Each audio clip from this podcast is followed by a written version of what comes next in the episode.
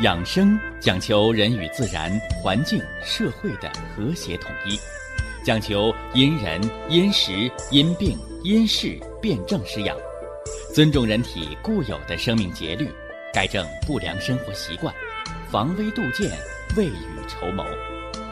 让我们一起学习、感受、实践养生的大智慧，用智慧去把握健康，用身体去感悟健康。用心灵去感受健康的幸福和快乐。欢迎收听《我和健康有个约会》。下面有请徐老师讲解博弈文化的大智慧，让我们一同感受健康带给我们的快乐。好，下面有请徐老师。徐老师，您好。主持人好。听众朋友们。大家好，《黄帝内经》的问世，标志着中医作为一门独立的科学形式，它的存在的地位的开始。啊，问你啊，是什么时候中国有中医的？他说：“那可久了，是不是？啊，啊中国那个砭石啊，踩石头按穴位，是不是啊？”啊，这个这个，骨折了打夹板儿，是吧？肚子疼了趴青石板上烙，是不是？这历史很久远，但是使中医成为一门系统全面的独立的学科的这个成立的时间，啊，中医系统形成一门独立学科的时间，公元前十六年到三十三年左右，也就是两千年前的。《黄帝内经》的成书，也就是中医的医理啊、医学文化，以及呢针灸、子午流注、点穴、经络，它成为了系统科学啊，系统科学啊。所以啊，学中医的，不管你是大学本科，还是你是本硕连读，还是最后啊你要考医学博士，是吧？那么，《黄帝内经》这部书，哎，都是大家学习的什么呢？蓝本，哎，都是教科书，啊，只不过开始学的肤浅，啊，只是熟读解释。后来呢，就进入研究文化精髓层面，啊，再到后来就是学术研究、指导临床的层面，是不是啊？哎，呃，第二部书呢，给大家介绍了这个这个《神农本草经》。是吧？啊，说中国啊，民族啊是个有着历史文文化悠久的民族，啊，而且是个非常有智慧的民族啊。吃点草根，吃点这个水果，啊，甚至吃点种子，吃点树枝树皮，哎，就能把好多疑难杂症，甚至西方认为呃不可治愈、终身治不好的病，它就好了，是不是？啊？所以外国人看中医很神奇。其实看神奇的人都是门外汉。当你读了《神农本草经》之后，你就知道，原来植物它也是有生命的，而且植物它和人一样，有着它的性格，是不是啊？有着它的能力，有着它的特长，有着它的缺点，而且这个植物啊，还和我们的春夏秋冬一样，春生夏长。秋收冬藏，它长在不同的季节，它就得了不同季节之气。你把它吃到肚子里，它就能补其不足，泻其有余，是不是啊？好多人说呀，这个简直是什么呢？哎，中药学的神灵啊！说这中药这药太神奇了啊！其实，你只要得其精髓。啊，掌握了他的什么方法？啊，一点也不神奇。啊，他都是什么呢？啊，药到病除，他有着他的非常深奥的科学理论在那儿。啊，只不过是你用现代的好些的科学手段，你解答不了。啊，包括说这个诺贝尔奖，啊，说这个青蒿素，是吧？治疟疾，那青蒿素救了全世界太多太多的人了。但是这个青蒿素是从蒿子里头提纯出来的，但是有疟疾的病人青蒿素用多了、用久了抗药，青蒿素不好使了，是不是？这就是西药啊，用多了抗药怎么办？把青蒿拿来熬制再用，还好使。所以呀，把中药提纯了，它用来用去它有不好使的，有抗药。但是，你原生态的这个中药材，它复合型的中药制剂，它还能起到原来的作用，而且不抗药。哎，这可真为天地之灵气造化，这了不得的。那么，中药独木难成林呐，它叫足方。那第三部书，啊，说这第三部书之前要给大家介绍一个人，是吧？我要给大家介绍一个朋友，是吧？啊，你看中医人知道黄帝的，啊，知道这个神农的、李时珍的、孙思邈的、张仲景的、华佗、扁鹊的，是吧？这都多了啊。但是今天要给大家介绍一个比他们都了不起的人物。一说老师，大家都知道万世之表，那是孔老夫子。那我今天给大家介绍这个人，他是皇帝的老师，是吧？夏商周，是吧？商汤，啊，帮助商汤王平定天下，建立商朝的人，而且是什么呢？六世是五世的元老，啊，可为皇帝师，啊，可为皇帝师，而且是个长命百岁的老人。啊，说到这儿，好多人猜出来了啊，他还是咱们中国厨师界的老祖宗。哦，名字伊尹，这都是大家知道的啊。还有一个说大家不知道的，是吧？丞相伊尹。尹是什么？尹就是丞相这个官，啊，官职。伊尹呢，有一部书叫《伊尹汤液经》，啊，《伊尹汤液经》开创了中国汤药的鼻祖，是不是？啊？你看，三个历史的巨人，是吧？皇帝、神农啊，伊尹，啊，汤药从哪个时候开始？啊，汤药从中国的。伊尹汤液经开始，所以说伊尹发明了汤药，发明了汤药，嗯，而且伊尹这人很了不起啊，很了不起，为皇帝师，啊，做皇帝的老师这了不起，所以孔夫子万师之表，伊尹是万师之始，啊，老师教皇帝时候那个开始，皇帝的老师。教皇帝怎么得天下，哎，是伊尹那个时候。但我这人就是这样的，我不想搞这个个人崇拜啊。这伊尹多么牛气，他再牛气，是吧？几千年过去了，是吧？我们要知道的他的文化精髓。药食同源，伊尹既是咱们饮食文化、厨师的老祖宗。又是中药，是吧？又是中药汤药文化的老祖宗，所以药食同源，就在这儿呢，啊，就在这儿。所以呀，我们在健康管理，尤其是咱们中医健康管理当中，是吧？我不能说光让你这个吃钙片啊，啊，补充维生素啊，补充蛋白粉呢。这些普通的食物，他只是吃了里边的成分，他没吃到里边的气儿，是不是？啊？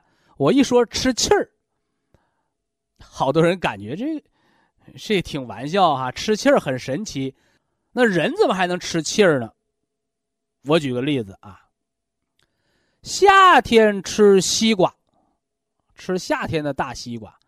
清热解毒，补肾壮阳，还能除心之烦火，还能利尿消肿，好不好？所以我们讲西瓜的文化，讲那个血糖高、糖代谢紊乱、消渴症的人，多吃西瓜的脆衣，清热解毒化湿，以食为药啊，对不对？哎。人们千万不要以药为食，是吧？把药当饭吃，那叫中毒的。那那大冬天我怎么不讲西瓜？我怎么讲萝卜呀？因为大冬天的西瓜叫反季水果，它确实还有西瓜那个甜味儿，但是它没有西瓜那夏天太阳炙烤，它能依然水润杀阳的那个气，没有夏天的那个气，它没有补人的那个肾气，又能清心火那个功能。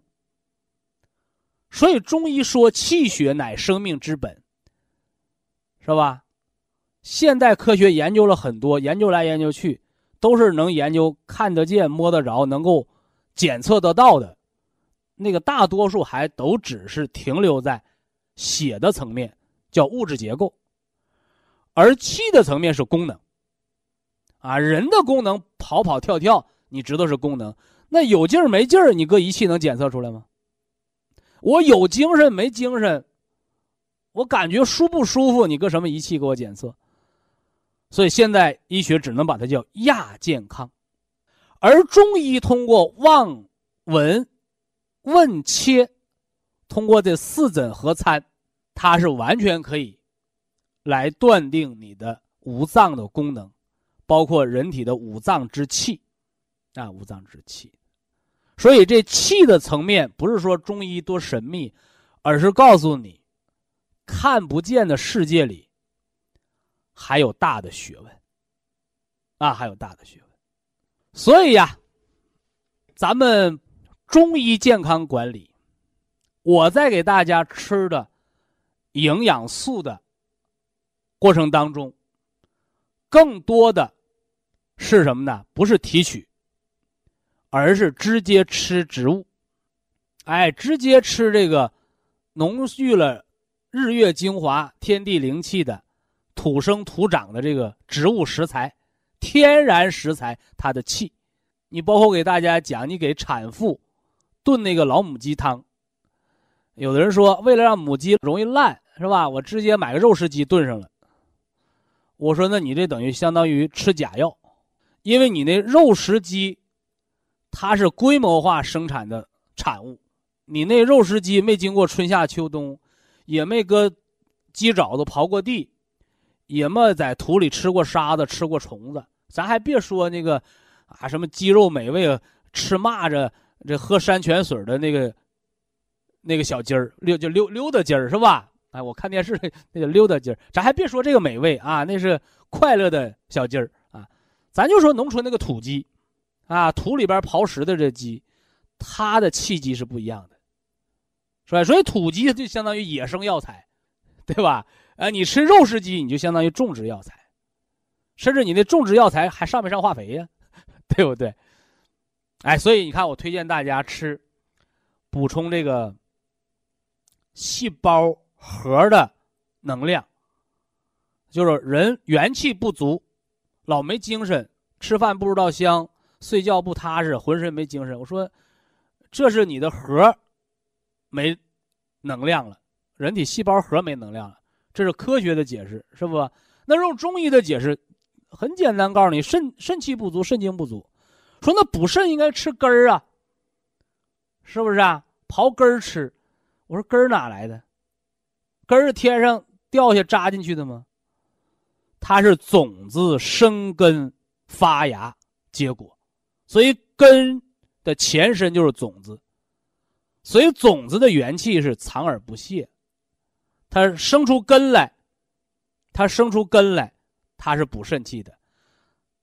它种子没生根，保藏肾精，是不是？所以说你跟这个这个搞中医的人你讲，你说，呃，吃葡萄籽，把这葡萄籽打粉。不要单纯的高科技提纯，提太纯了反而不好，是不是啊？把它什么呢？只要把它破壁，让它容易吸收就行，啊，你不要把它的杂质去掉，这倒不好，是不是？而且这个葡萄，你是选普通的葡萄园的葡萄，还是选野生的山葡萄，它作用也不一样，啊，也不一样，哎，所以这是给大家讲了中医健康管理取材自然，这是吃的。啊，这是吃的。那还有呢，就是起床这个，啊，中医健康管理，我们讲求的是日落而息啊，日出而作，日落而息。我跟着太阳走。说那没太阳呢？我跟着阴天还是晴天走，还是多云？啊，我跟着春夏秋冬走，这是法于事实，而不是说我写个决心书，来个作息表，我天天健康跟闹钟走，那不行，那太机械化了，那太机械化了。啊，以下是广告时间。博一堂温馨提示。保健品只能起到保健作用，辅助调养。保健品不能代替药物，药物不能当做保健品长期误服。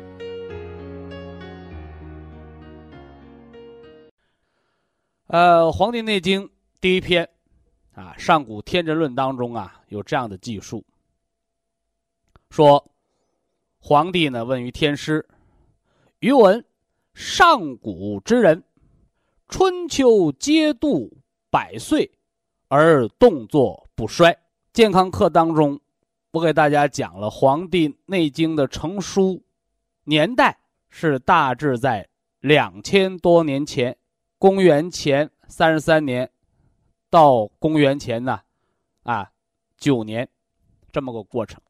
那么这《黄帝内经》上说的上古之人，你看。两千年前，他还要说一个上古，那肯定要比两千年前更加久远，是吧？或者是三千年前，或者是五千年前，是吧？上古之人，春秋皆度百岁而动作不衰。啥叫春秋啊？啊，过一个春秋，一春一秋，寒来暑往，那是一年呐。春秋皆度百岁，是吧？到了一百岁，动作不衰。啊，什么叫动作不衰？你看千百年来，什么都变了，山也变了，河也变了，啊，吃的东西也变了，穿的衣服也变了，啊，走路也改坐汽车了，啊，还能坐飞机了，都变了。但是人们，作为天地之间万物之灵的这个人，他追求的健康没有变，啊，一要追求身体健康。二要追求生命的长度，就是长命百岁。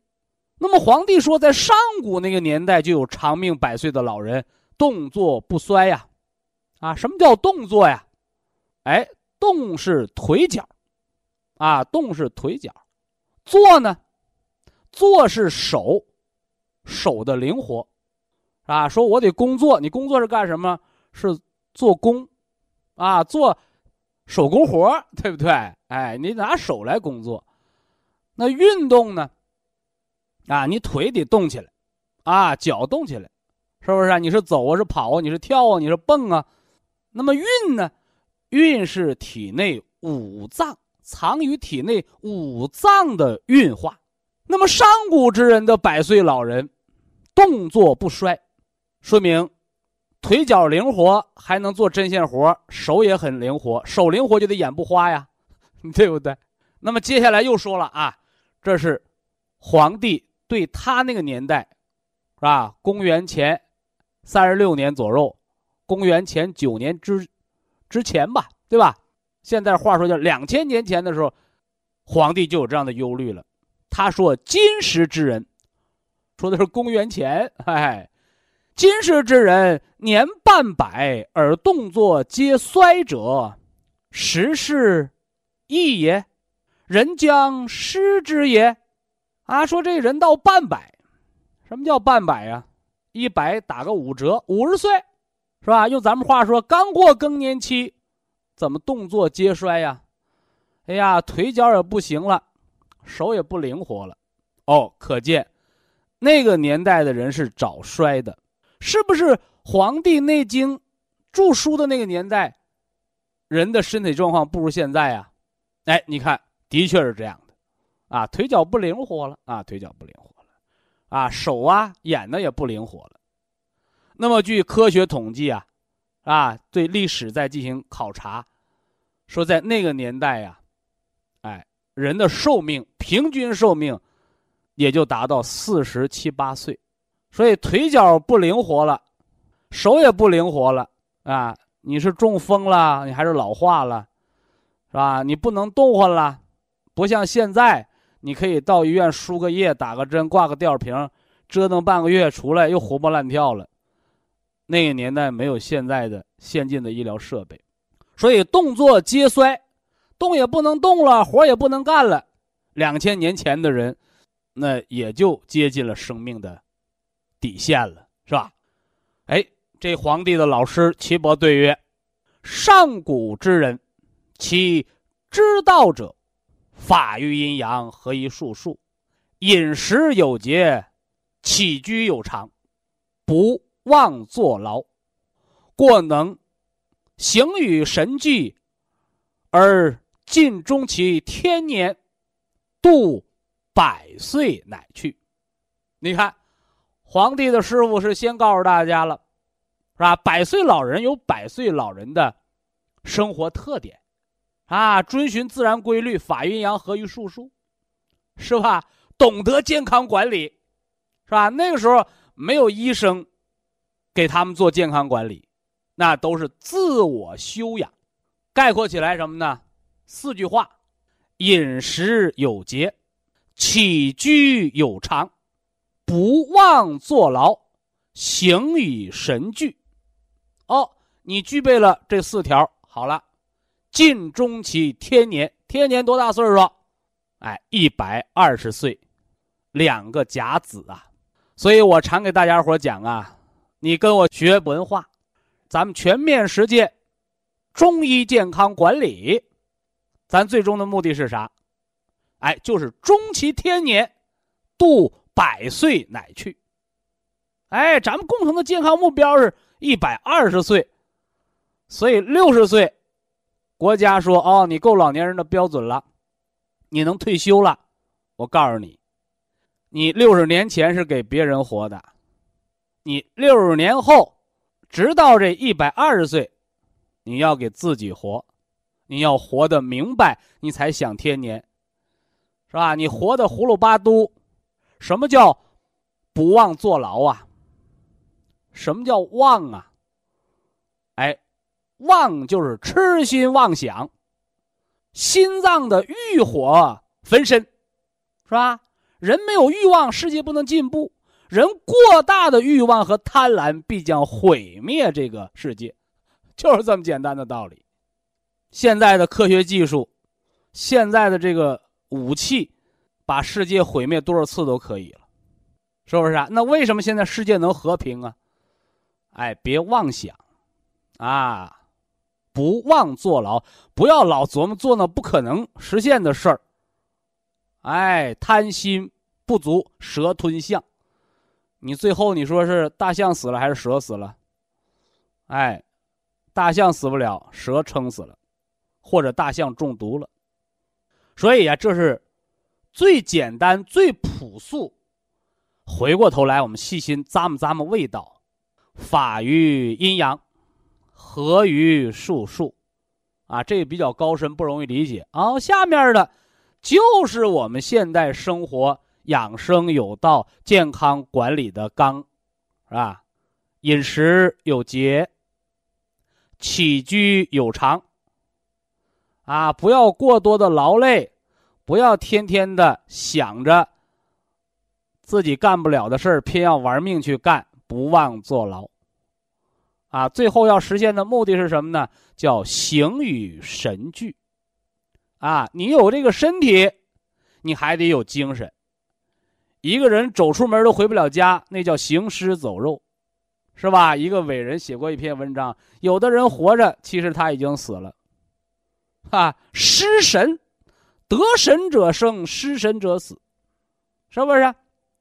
所以呀，我们健康，它不光是我们胳膊腿没病，是吧？胃肠畅通，人的健康有一个核心呐。啊心为君主之官呐，心主人一身之神明啊，所以人这一生活要活个明白，没也要没个明白，你别活的胡了巴嘟，那老年痴呆，那活的是相当的痛苦，那就是形与神不能兼得了，啊，空剩个躯壳了，对不对？哎，所以健康管理，你看，特别是咱们文化的中医健康管理，是吧？好多人问我说，脑萎缩能能好吗？中风病能彻底康复吗？我说不能，不能了，我们还花那钱干什么？不能，我们还学什么养生？但是能让你晚点傻，但是能让你慢点老，但是能让你提高生命质量，啊，这就是人文的关怀。尤其是常年慢性疾病，有了中医健康管理学的行为的干预，让慢性病减少，或者不出现急性发作，它是不是就延缓了这个病情的进展？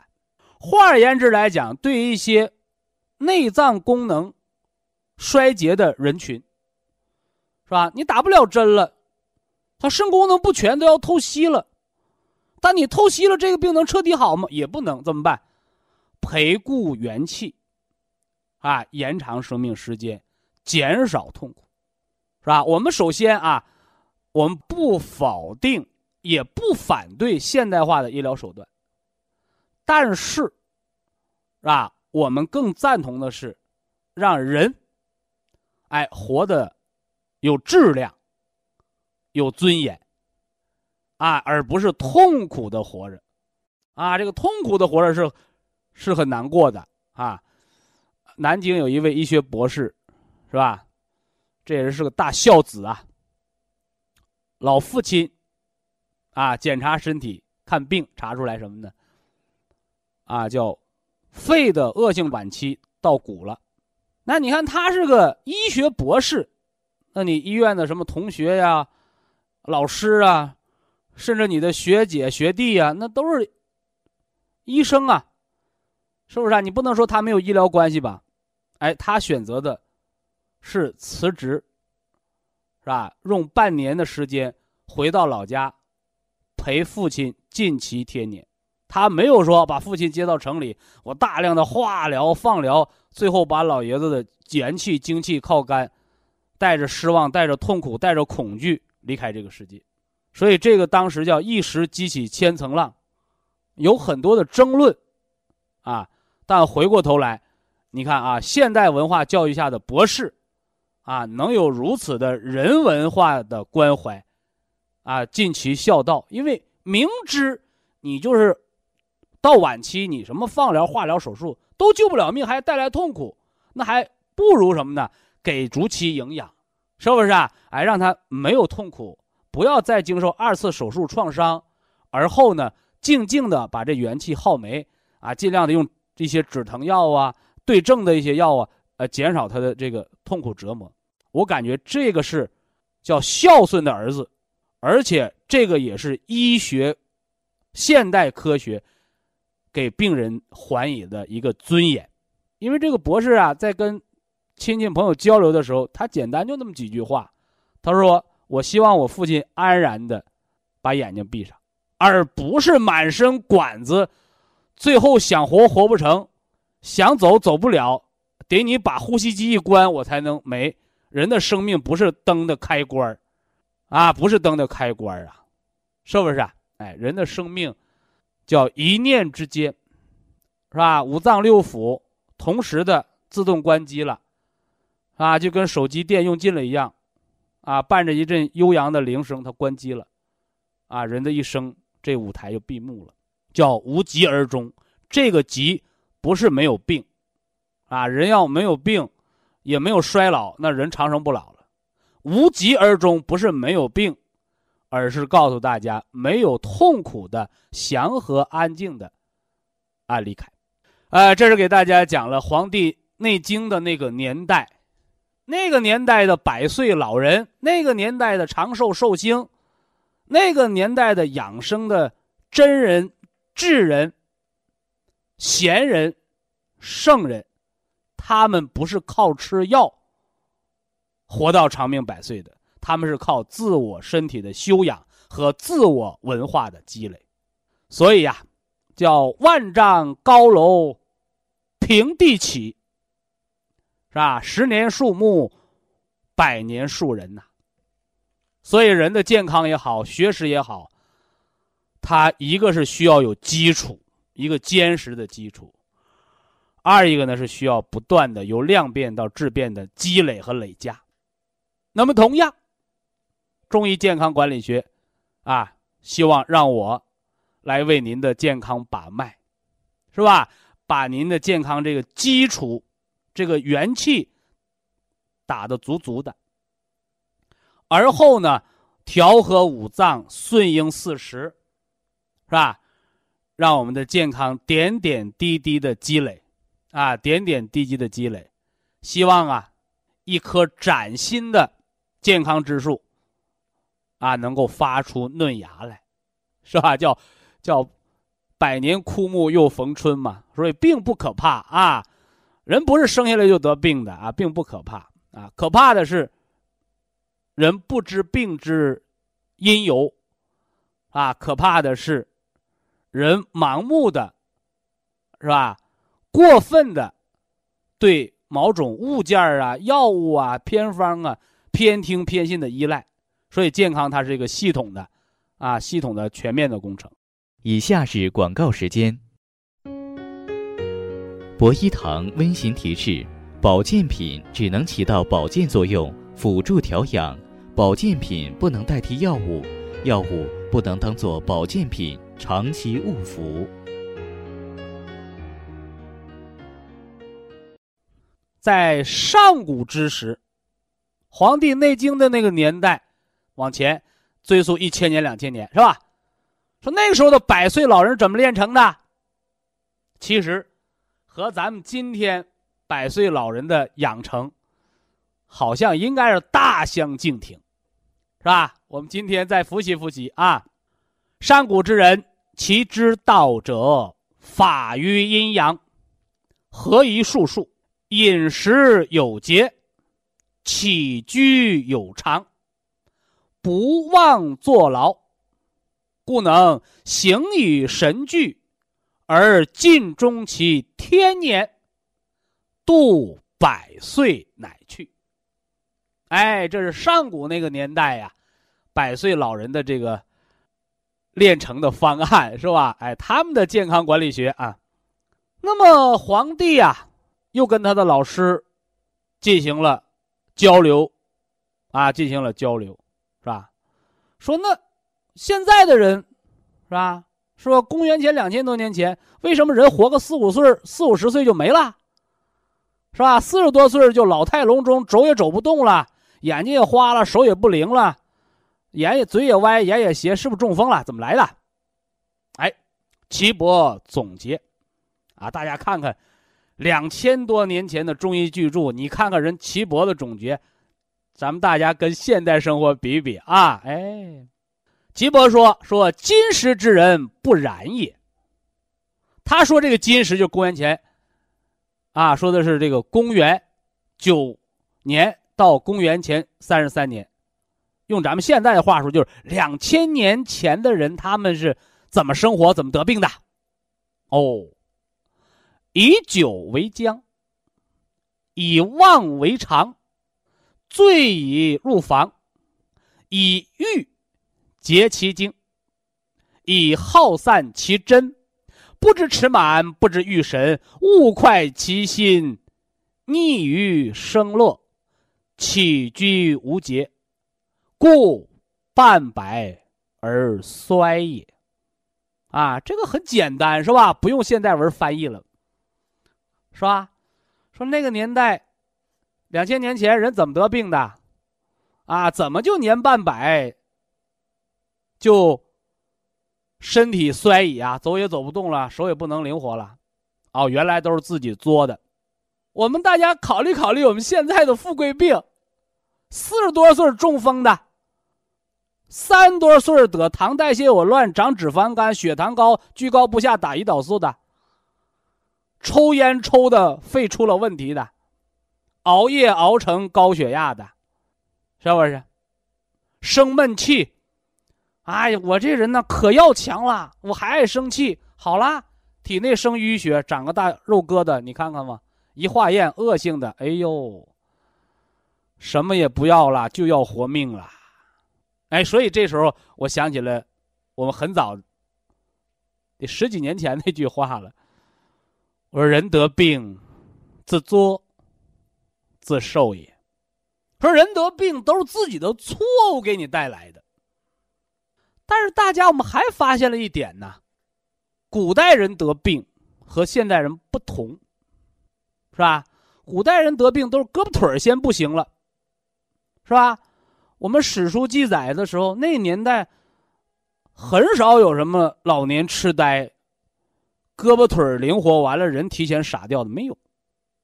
哦，我们又分析了一下现代人的社会生活习惯，啊，得了血糖增高，得了脂肪肝，得了肥胖症，干什么去了？我得去健身房啊。我说错喽，你那个不叫健身房，你那个叫健体房。为什么呢？是吧？你浑身出汗，拼命的跑，拼命的跳，是啊，胳膊腿强壮了。但是你知道吗？是吧？一个大树，是树根重要，树干重要，还是树枝儿重要？所以现代人通过西方引进来的医学，是吧？对人的身高、体重。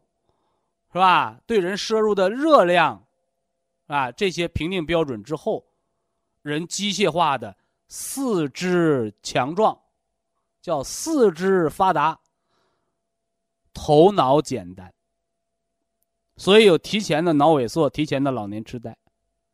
不但如此啊，天津吧，天津有一个肾功能不全的老人家，啊，我问他。我说你哪儿不舒服啊？能走能撂不？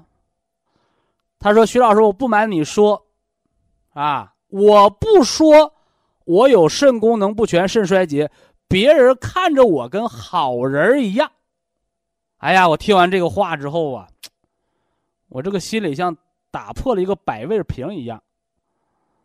我说：“难道是我们医务工作者恐吓病人？啊，你肾衰竭了？”是不是你胳膊腿儿，你胳膊腿儿全都好的，什么感觉没有？我们医生偏要给你治病？非也，这都是现在科技进步的结果。我们不能说科技进步不好，但是科技进步的同时，是吧？没有重大疾病人死不了。幺二零啊，什么人都能给你救过来。甚至你重大疾病，你只要病人家里边有钱，你说我不让他死，呼吸机、血液循环机、透析机，我所有机器给你上着，这人就还会有心跳，但是没有意识，是吧？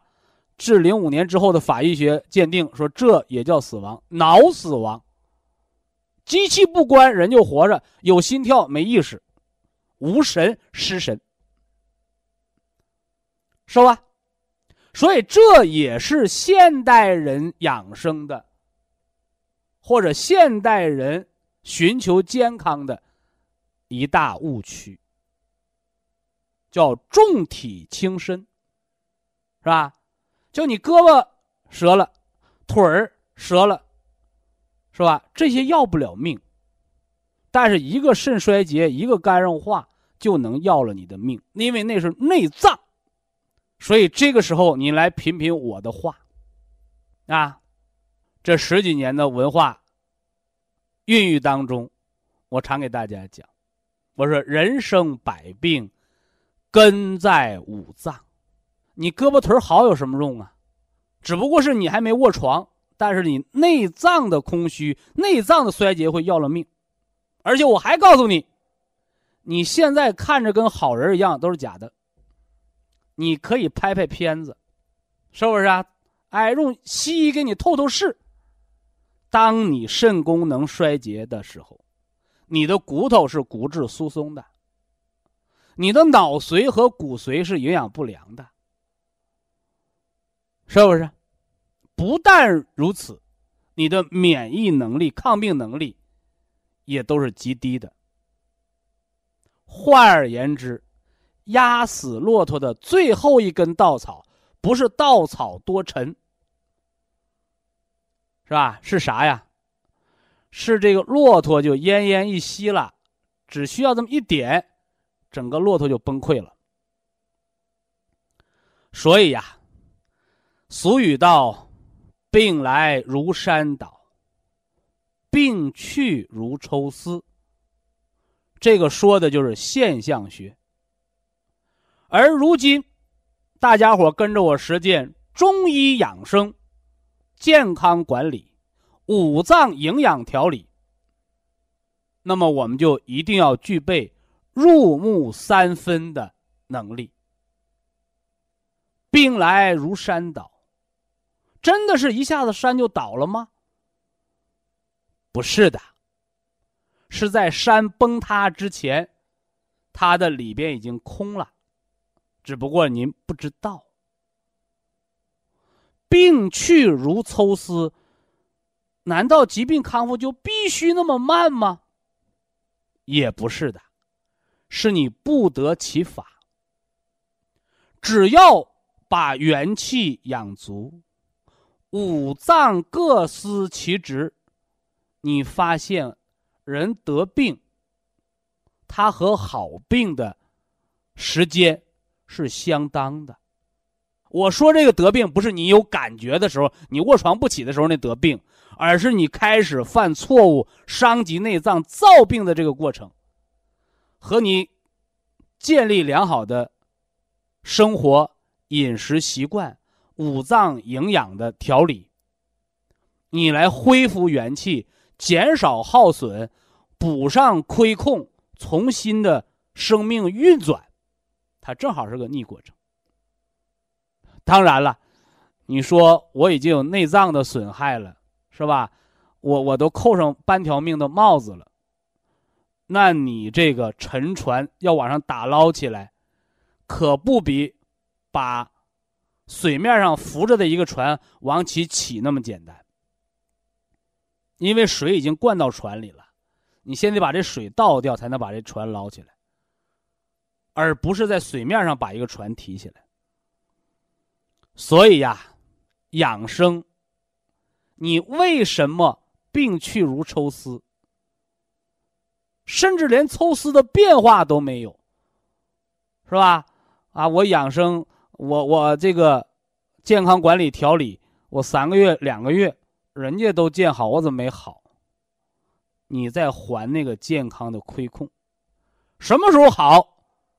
啊，扭亏增盈，啊，元气也补上了，亏空也填好了，好，元气有了余粮，生命出现转机。你没有这方面的知识，你老认为我必须达到止疼片儿吃上就不疼，我必须达到降压药吃完了俩小时我就降，那个都是现实现报。呃，中国古代呀，有个人说过这样的话。说：“但行好事，莫问前程。”是吧？说我们对我们的健康身体，也应该有这样的一个信念：你对他多做好事你不用问，说我到底能活多大岁数？不用问，你的健康就是你长寿的基础。反过来呀，我天天拿计算机计算，我天天拿这个高科技的。这个这个仪器分析完了之后，对身体有益的事儿，都是看到了疾病，尝到了痛苦，才想起来开药补救，是吧？那你能长寿吗？是吧？就像我给这个健康管理团队，给这个这个我们的营养师。我给大家讲，是吧？我说人生的价值不是你张嘴要来的，而是你到底值多少，是不是？你有多大能力？你能做多大贡献？你能给别人带去多多的帮助？这就是你的人生价值。他不能用钱去衡量，但最后他回报你的是比钱还要宝贵。甚至比你想的那个钱还要多的那个事情，是不是？所以健康啊，是一分耕耘一分收获的。那么今天呢，给大家讲的这个健康知识，就是让大家区别开。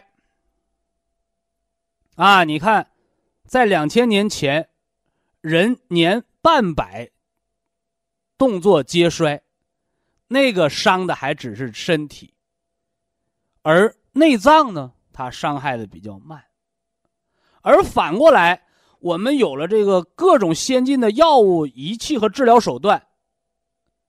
它透支的更多的是我们的内脏，透支的更多的是我们的元气，所以最后胳膊腿可能还是好的，但是当你这元气和五脏之精空了，没有了根，还是小命不保，哎，所以这是传统的中医养生和现今的。中医健康管理，它的区别之所在，医疗条件不同，是不是啊？生活水平不同，外围的什么呢？物质文化的影响不同，是吧？所以古代人得的都是风寒暑湿，是不是啊？是虎咬狼刨，都是这些外伤类的疾病，而现今人，他病的更多的是情志内伤。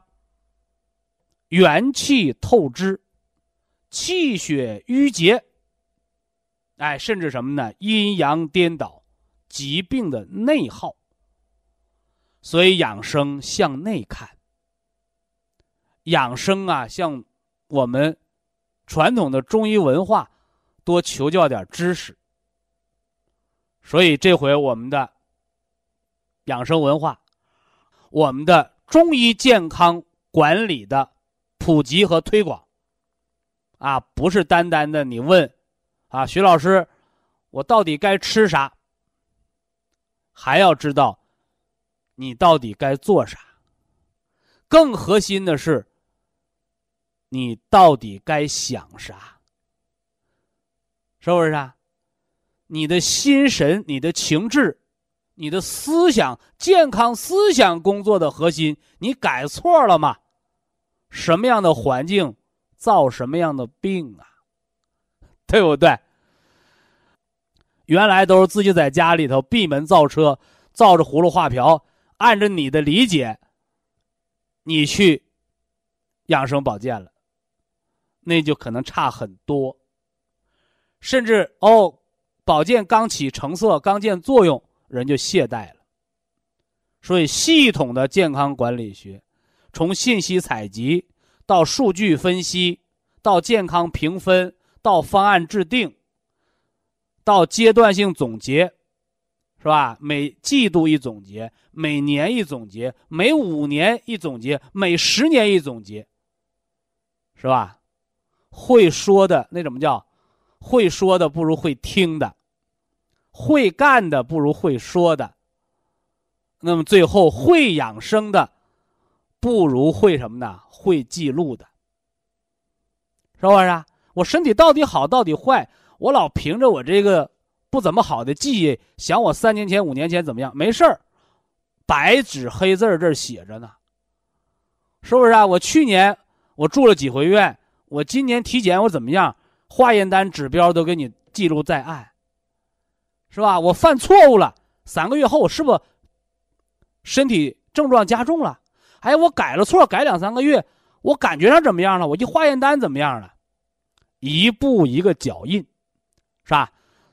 所以呀，我们在全国各专卖店，啊，我们的信息采集工作，包括你养生调理完成一个周期了，你健康管理第一个季节完事儿了，你实现的养生改变结果怎么样？你头半年的结果怎么样？化验单做参考，要对比的。哎，自身的感觉是不是啊？有做记录，你自己要做记录的，是吧？有条件的照个相片是不是啊？咱别说一个月照一次相片吧，半年照一次相，是吧？有一个女儿，把她从小一直到她三十多岁结婚了，每年和父亲。过生日的时候，每年照一次相，把那照片发出来。哎呦，感慨呀！孩子是怎么长大的？是吧？你光看了现在我们老了，孩子大了，你那个回忆是很苍白的。同样啊，百岁老人是怎么练成的？一步一个脚印，健康的一个脚印儿，一个亮点，最后就铺就了长命百岁的健康无病之路，无疾而终的这么一个最好的结果啊！人不可能这个长生不老，这是我们都要面对的。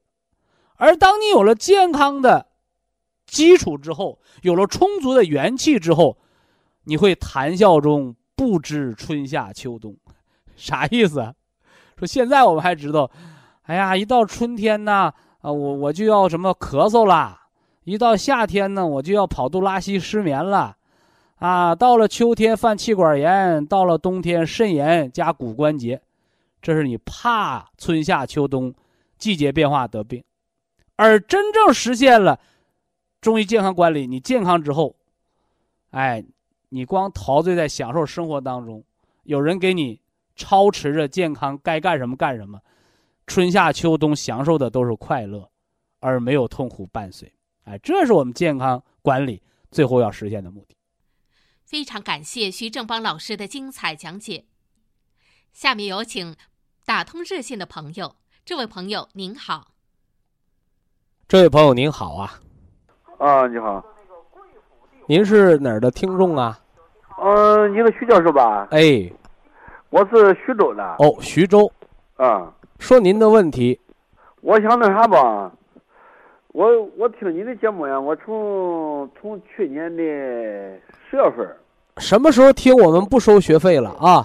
你就直接说问题。说说，这这个就听你徐老这个徐老师的教这个这个教导吧，也也得跟你说。哎。我说什么事吧？我呢，我这个呃眼皮眼皮吧，我搁市里院呃搁我徐州市里院检查呢，他们说肌无力，肌无力吧，这也没法弄，这个肌无力啊，能走开，能走开呢，他站不住，嗯，这个你这个要明确啊啊，肌无力最早表现的就是耷了眼皮，呃，对对对，但是呢，这个不是他的最终结果，哦，他会不断的发展。哦，哎，逐渐的是胳膊腿没有劲儿，哦，哎，慢慢的腰没有劲儿，再发展就是呼吸机没有劲儿，老百姓的话气儿都喘不上来了，心脏都搏动无力，那不麻烦了吗？是的，是的，是的。呃，你这个检查后，医生告没告诉你咋得的病？他没查出来呢，没查出来呢。你原因不是查出来的啊。原因不是查出来的，原因是问出来的。哦，那高血压病你能知道啥原因？怎么能查出来呀？血脂也正常，他老发脾气，老熬夜，他老焦虑，那他血压时间长，老高老高，把错误的当成习惯的，他不就成高血压病了吗？哦，肌无力呀，是人的肝脏的问题。哦，肝呐，肝开窍于目，这是第一句话。第二句话，肝主人一身的曲直。哦，什么叫曲直呢？现在很多老年人还压腿，我看完之后很心焦。年轻人压腿抻抻筋，这叫养肝。你老年人那个筋都松了，你还抻，就得抻出腰椎间盘突出，抻出关节炎来。所以老年人不要抻筋啊。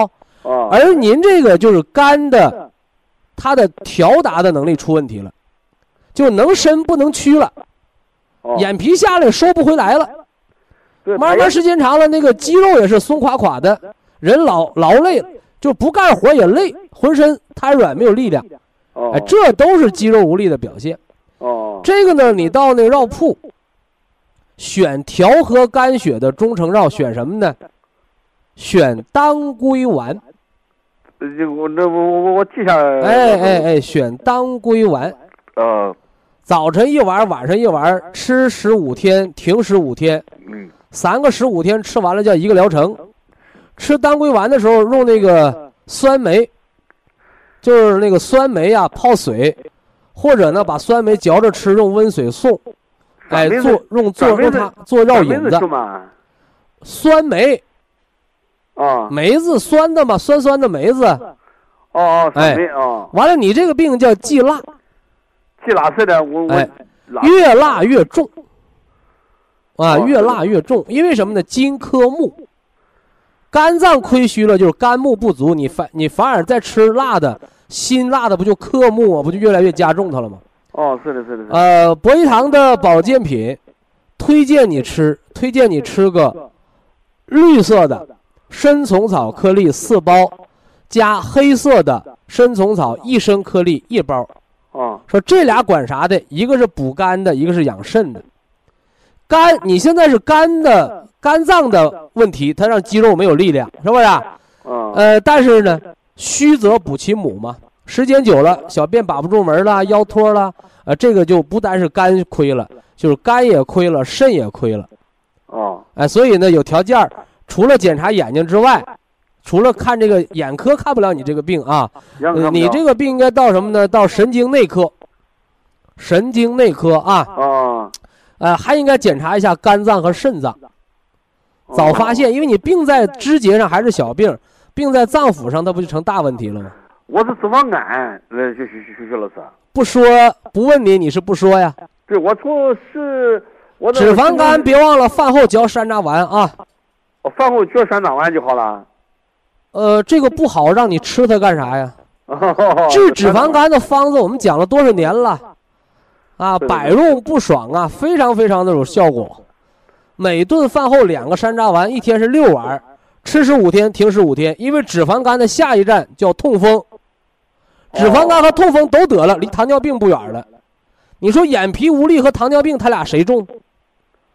是不是啊？双目失明的人也能活着，但是肝硬化腹水的人活不了多久。啊，这个一定要明确啊！内脏和肢节哪个重要啊？博益堂就就博益堂就跟那个全国博医堂都有啊，啊全国的博医堂都有啊。哦山楂丸山楂丸没有，山楂丸绕铺买去。哦检查了，不是说检查了脂肪肝彻底好了，是由重度的变中度的，由中度的变轻度的。你要轻度脂肪肝，那就可以直接三个月就消失，是这么个变化过程啊。哦呃，根据轻重有选择的啊。我说徐老师，我啥吧？我搁神经内科住院了半个多月啊，他实在没有招了，说他说你出院吧，他说你到到家吃中药养你说这话能证明啥？是是证明医生无能呢，还是证明你这病没救了呢？嗯，这这证明证明啥？证明现在证明医生没没办法治我的病呢。我这话说的再清楚不过了。你证明医生无能能咋的？病在你身上，现在已经给你按部就班的把调理方案给你了，你说你还把那医生，呃，这个把医生说笑一圈有意义吗？是是是 是，没啥意义啊我就我就弄少。希望你耐心调理，早日康复。好，非常感谢徐正邦老师，我们明天同一时间再会。